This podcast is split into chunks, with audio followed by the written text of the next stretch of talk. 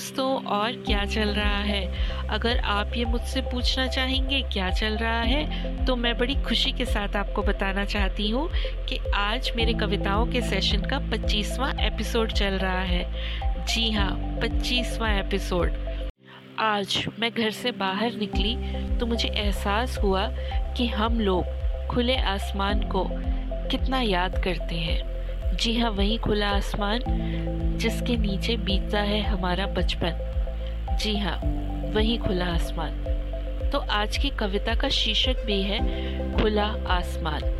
तो कविता इस तरह शुरू होती है। खुला आसमान इन शहरों में कहाँ हर किसी के नसीब में होता है। ये तो शहर है साहिब, यहाँ घर नहीं मिट्टी के बंद डब्बे हैं।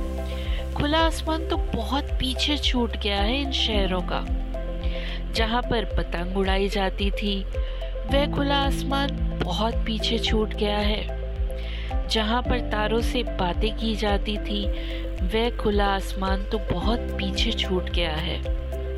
जहाँ ठंडी हवा लहराती थी वह खुला आसमान तो बहुत पीछे छूट गया है। जिसमें खुलकर रिमझिम आंगन में बारिश आती थी, बस अब शहर में रेत के बंद डब्बे हैं जिनमें हम रहते हैं।